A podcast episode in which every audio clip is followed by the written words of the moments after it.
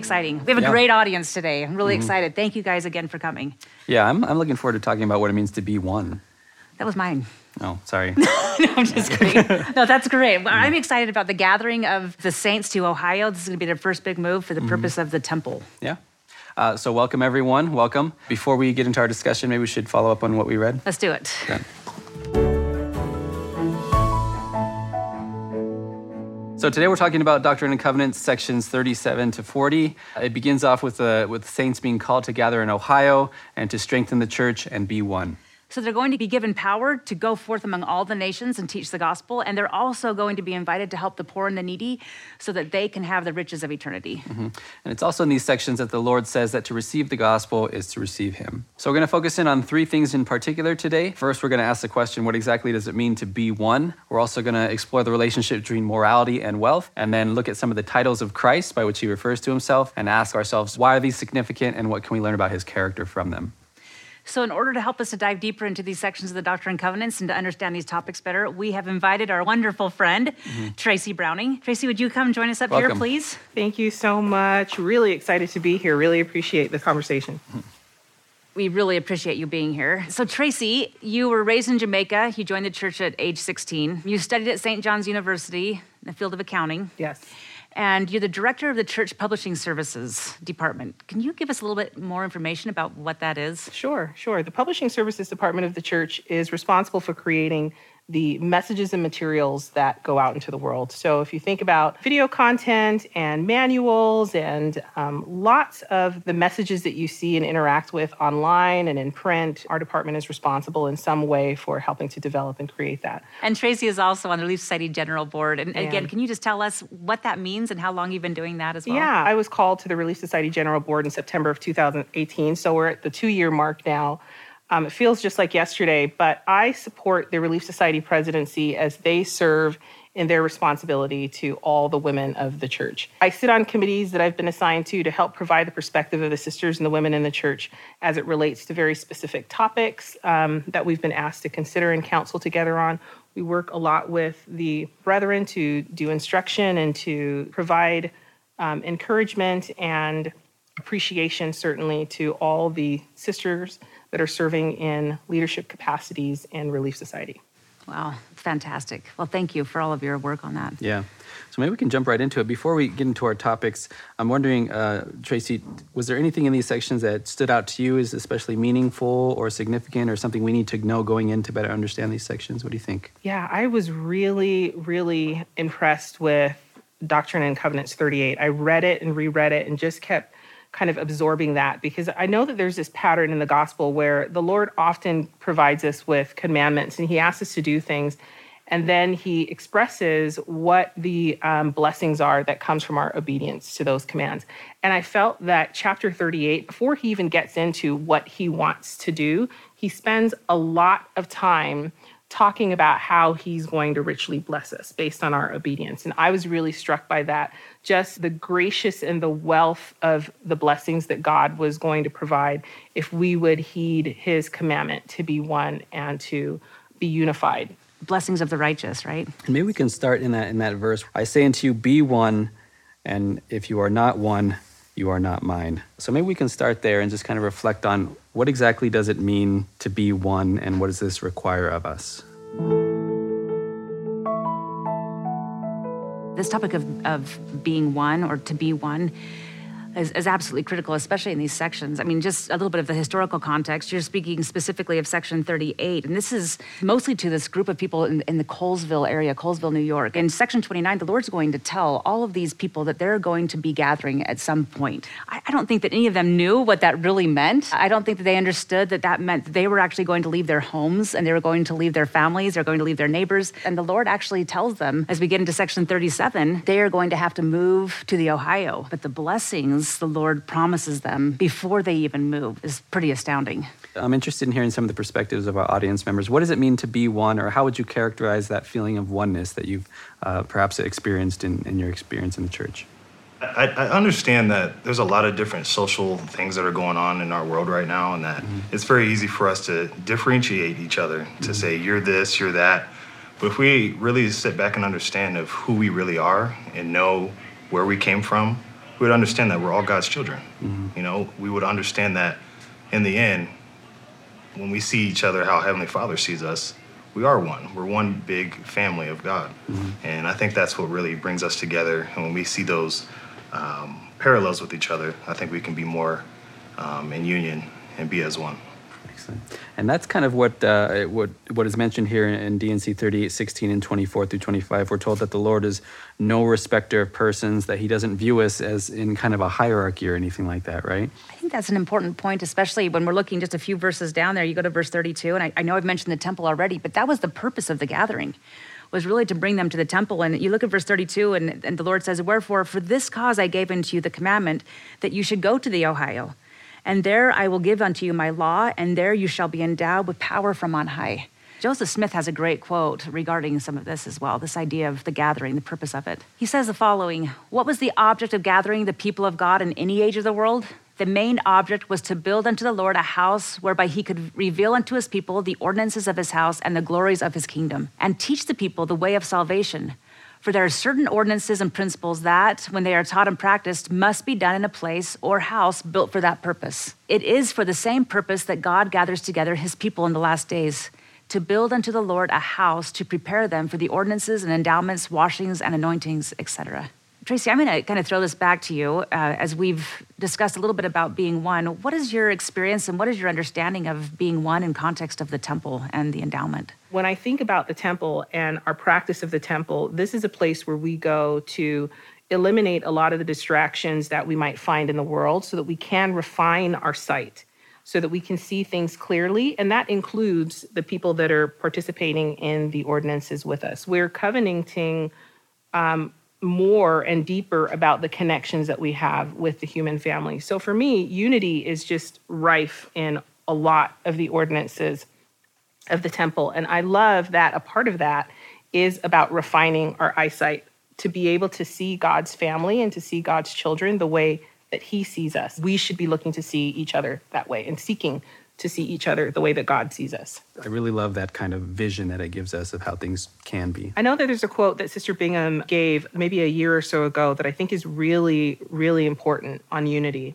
She says, Unity is essential to the divine work we're privileged and called to do, but it doesn't just happen. It takes effort and time to really counsel together, to listen to one another, understand others' viewpoints, and share experiences. But the process results in more inspired decisions. Whether at home or in church responsibilities, the most effective way to fulfill our divine potential is to work together, blessed by the power and authority of the priesthood in our differing yet complementary roles. This is a really significant quote for me because in my responsibilities on the general board, I'm asked to model this in the way that I go about my assignment.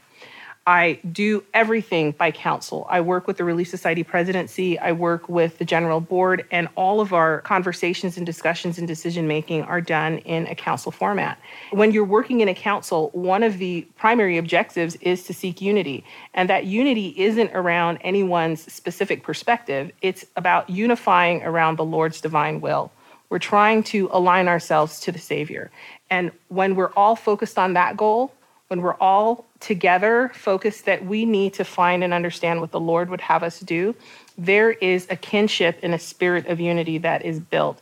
So you're talking about unity. It reminds me of President Eyring's talk that he gave in, in October of 2020. President Eyring talks about the importance of being one, and then specifically to the sisters, he says, you sisters, you daughters, your granddaughters, and the women you have nurtured will be at the heart of creating that society of people who will join in glorious association with the Savior. You will be an essential force in the gathering of Israel and in the creation of a Zion people who will dwell in peace in the New Jerusalem. And then he continues The Lord has, through his prophets, made a promise to you. In the early days of Relief Society, the prophet Joseph Smith said to the sisters, if you live up to your privileges, the angels cannot be restrained from being your associates. So, just a question for you. We can't create Zion with, with any kind of discord, in a, in a sense, of gender, of race, or of any other idea, ideology, frankly.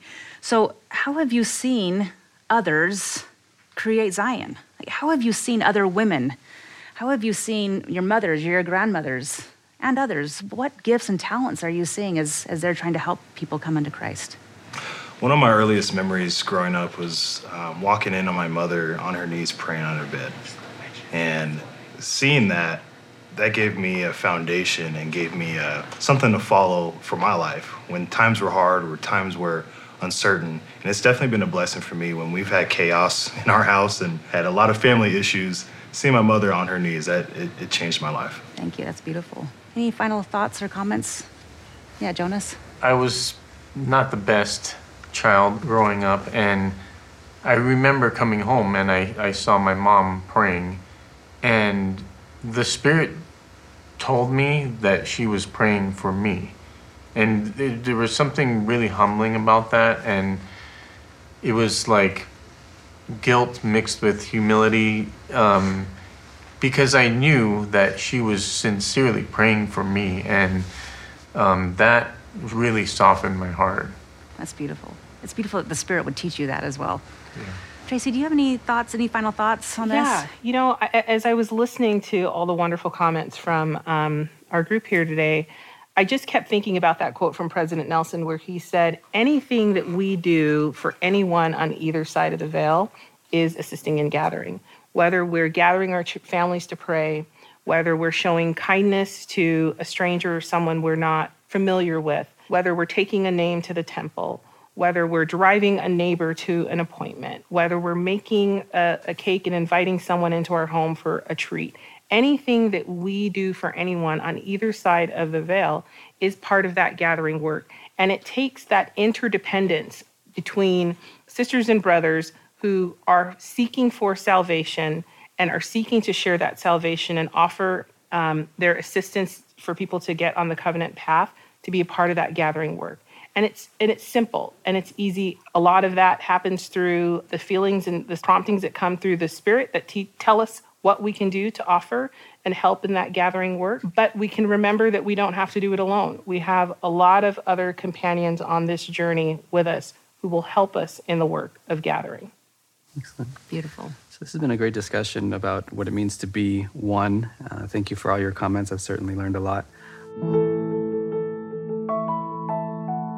So I'm wondering if we can transition now to the Lord's discussion of the relationship between morality and wealth. Section 38, verses 16 through 18, and then in verse 39, poor that have complained before me, and the rich have I made. All flesh is mine. I am no respecter of persons. I have made the earth rich, and behold, it is my footstool. So, this idea that all the material resources of the earth are the Lord's, not ours. And then in verse 18, goes on to say, I want to give you greater riches, even a land of promise, a land flowing with milk and honey, upon which there shall be no curse. Verse 39, If you seek the riches which it is the will of the Father to give you, you shall be the richest of all people, for you shall have the riches of eternity. And it must needs be that the riches of the earth are mine to give, but beware of pride, lest you become as the Nephites of old. So there's a lot going on here, but a few things to point out.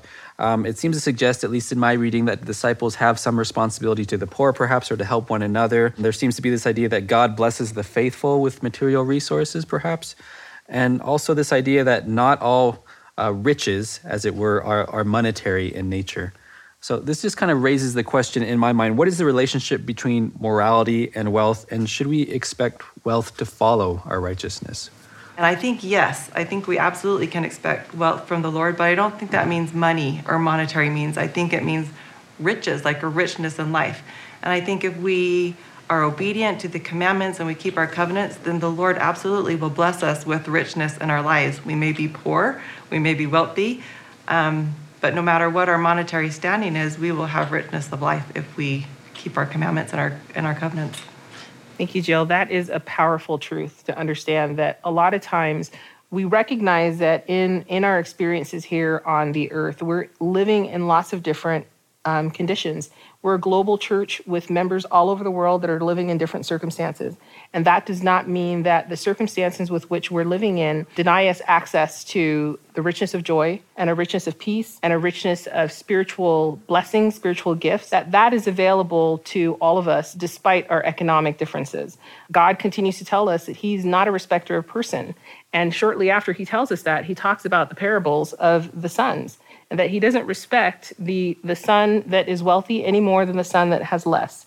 And that he sees us all as the same, and we're not going to be any less blessed with richness, the things that matter to him in the eternal perspective, because we know that a lot of these temporal, which are great, temporal monetary resources don't follow us into the eternities. that those spiritual gifts that God has blessed us with, that we're flush and rich with, those things carry forward with us into eternity. Thank you, Jill. I remember one time, it was right after my mission, and I had put every penny into my mission, and I really had nothing left, and I was working hard trying to get back to college. And I remember walking out of the grocery store in Oregon, where I'm from, and there was this gentleman standing there, and I knew nothing about this gentleman, but I had this impression that I should give him my $20 bill that was in my pocket. And I remember thinking, he's fine. And then walking off, right? I mean, this really happened. End of story. Yes, and I'm walking out again. I'm, I'm through the doors now, and I felt this impression again give that man that $20. And I was like, he clearly has more money than I do. Why would I give him the $20? I got to my car, go back and give the man the $20. I drove off. I felt that I needed to give that man the $20. I drove back that day to give him the $20, and he was gone. To this day, I have no idea why that man needed $20 or if he even needed $20. I think it was a test for me. I know it was a test for me because I've remembered that. From that point on, I have recognized it's not about money, it's about, it's about following the Spirit. It, it was about my eternal growth and, and, and things in the future. $20, frankly, was not the issue, although I felt like it was. What the issue was is will I obey the Spirit? Will I give whatever I have to obey the Lord? And in that moment, I didn't. And it's, it's frustrating to me to this day. Hopefully, I've gotten to the point and obeyed the Lord enough that I know the Lord can ask anything of me and I'm going to give it because I don't, I want God to be first always in my life. What's important that I love about this story, it talks about experiences that help us on that road to becoming. Some of those experiences that we have, we, we often are uplifting and they're, they're edifying and we talk about them with such joy in that process of the things that we did right. But there are, there are sacred mistakes that we can make that also offer the same amount of edification and learning and growth. And I love that you would share a story that talked about this was a missed opportunity, but I did learn that what I needed to focus on is trusting the Lord and being willing to be obedient immediately to those promptings. And that's just as important as if you had learned it through the process of actually being obedient. Don't discount the sacred mistakes that we make in our lives that also teach us how to become more like the Savior. I'd say that's the case more often than not, too. It's the mistakes that stick with you. yeah. yeah. In, fact, mm. there have been times when, when I've hesitated and immediately the Spirit says, remember that $20. Like, okay, done. Yeah. Right? Yeah, thank you. This has been a great discussion on, on morality and wealth. Thank you, and thank you for these experiences and insights.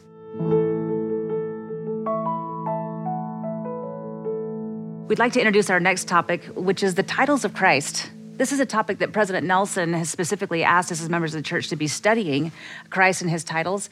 And every every section of Doctrine and Covenants, or almost every section of the Doctrine and Covenants, is in a sense an autobiography of the Savior. Specifically in 38 and 39, which are the sections that we're talking about now, he says that I am the Lord your God, Jesus Christ, the great I am, the Alpha and Omega, the beginning and the end, the light and life of the world, a light which shineth in darkness, and darkness comprehendeth it not. Do any of these titles have personal significance for you? What do they teach you about Christ uh, and his character and his relationship to you? Yes, Kate.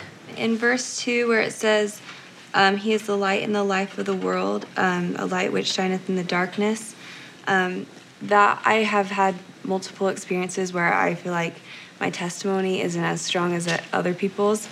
Um, but whenever I think of Jesus Christ and how he is the light and the life of the world, it gives me peace that even if my testimony is still growing, because it will continue to grow, I know that if I continue to look to Jesus Christ, then I will be at peace and he will bless me. That is a beautiful comment. Thanks, Kate. I love the statements that our Savior is making here and speaking directly to us about his titles, his character, and who he is primarily because he's going to ask us and ask the people during this time to do a lot. And if you think about anything that's confident building, I know that I can rely on a God that is the Alpha and Omega. I know that I can rely on a God that is the light and light of the world, that the darkness doesn't even understand. That's the confidence that I hear in Kate's response that I know that I'm growing in my testimony and I have more to grow, but I have a lot of confidence in the Savior to help me in that process. And, and I think that that's important for the, the, the Lord to reassure us don't worry. I'm going to ask you to do hard things, but remember who you're serving. I am the master here. This is my world. And the things that I ask you to do, I will offer you that help and support. You are being supported by the Alpha and the Omega.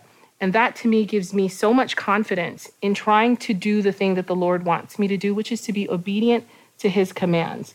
And it, it's such an inspiring message that he, again, starts with that explanation of who he is to provide you with that confidence. He tells you about all the rich blessings that he is going to give you, predicated on your obedience. And then he asks you to do something. And I love that pattern. And I love that that is the way that he introduces that to us. So we've been talking about kind of the relationship between these titles and Christ's character and how he relates to us. We actually have a video um, question from a viewer at home about this. Hi, my name is Alma Hansen, and I am from Mexico, from the city of Puebla. And my question today is How did Jesus Christ develop his character? I have been thinking about that question because I think it's very important for us to understand how he was able to grow in so many aspects, but it would be great if we can talk a little bit more about this. My mind just goes specifically to section 93 of the Doctrine and Covenants, since we're there. I think it's such a great, great revelation to the prophet on Jesus Christ, and it includes many of his titles. But if you look at section 93, verse 12, so John is speaking, he says, And I, John, saw that he received not, so this is referring to Jesus Christ. I, John, saw that he received not of the fullness at first, but received grace for grace. And he received not of the fullness at first, but continued from grace to grace until he received a fullness. And thus he was called the Son of God because he received not of the fullness at first. And then eventually, if you go to verse 17, it says, And he received all power both in heaven and on earth, and the glory of the Father was with him, for he dwelt in him. In verse 20, it says, For if you keep my commandments, you shall receive of his fullness. John is very specific when he's talking about this in section 93, and this is a revelation from the Lord, where John is actually saying, Jesus Christ received the fullness because he was obedient to God, his Father, and he did it line upon line and received it grace for grace.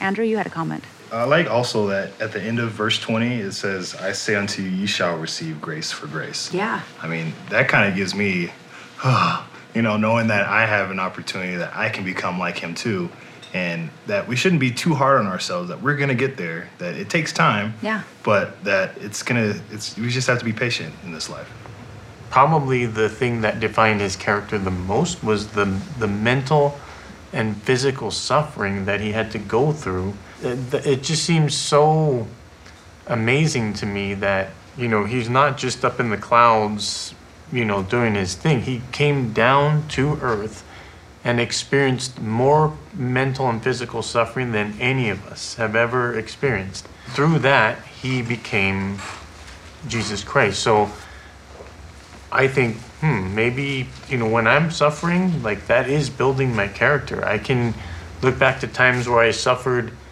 the worst pain, but that made me grow into a better person and it built my character. So Christ set that example of how suffering builds our, our character. Jonas, I, that just brought me to First Nephi chapter 11, where Nephi is trying to understand the condescension of God, which is what, in a sense, you're talking about there. So it's uh, First Nephi 11, verse 16. And then uh, he says, Do you understand the condescension of God? And Nephi says, uh, I know that he loveth his children, nevertheless, I do not know the meaning of all things. And then he sees the condescension of God. And then he's overwhelmed by it. Like, I had no idea how much love God had for me. And I think as these, these saints are going through this process of coming into Christ and knowing Him, Christ is showing Him over and over again. He wants to extend His hand. He wants to forgive so badly. He wants to help people repent. He wants them to be unified. And these titles that He's using, the way He's introducing Himself, is really bringing that up. And it's the same for us today. He continues to use those titles today. So it's been a great discussion on the titles of Christ. Thank you for your thoughts and comments. And we challenge you to continue to study uh, the titles of Christ as President Nelson has asked us to do. Tracy, thank you so much for your insights, uh, your understanding of the scriptures that you've shared with us today, and, and also just for your life and your wonderful example. We really appreciate you being here. Thank so thank you. you. It's been wonderful. And thank, thank you. you. to our wonderful audience. We appreciate uh, your thoughts, your comments, your insights. Yeah, absolutely. And to those of you at home, thank you for your comments and questions and insights that you sent to us uh, via social media. We'd love to have you come join us in the studio sometime, but if you can't, uh, we hope you'll tune in next week and Come Follow Up. Come Follow Up is a production of BYU Broadcasting.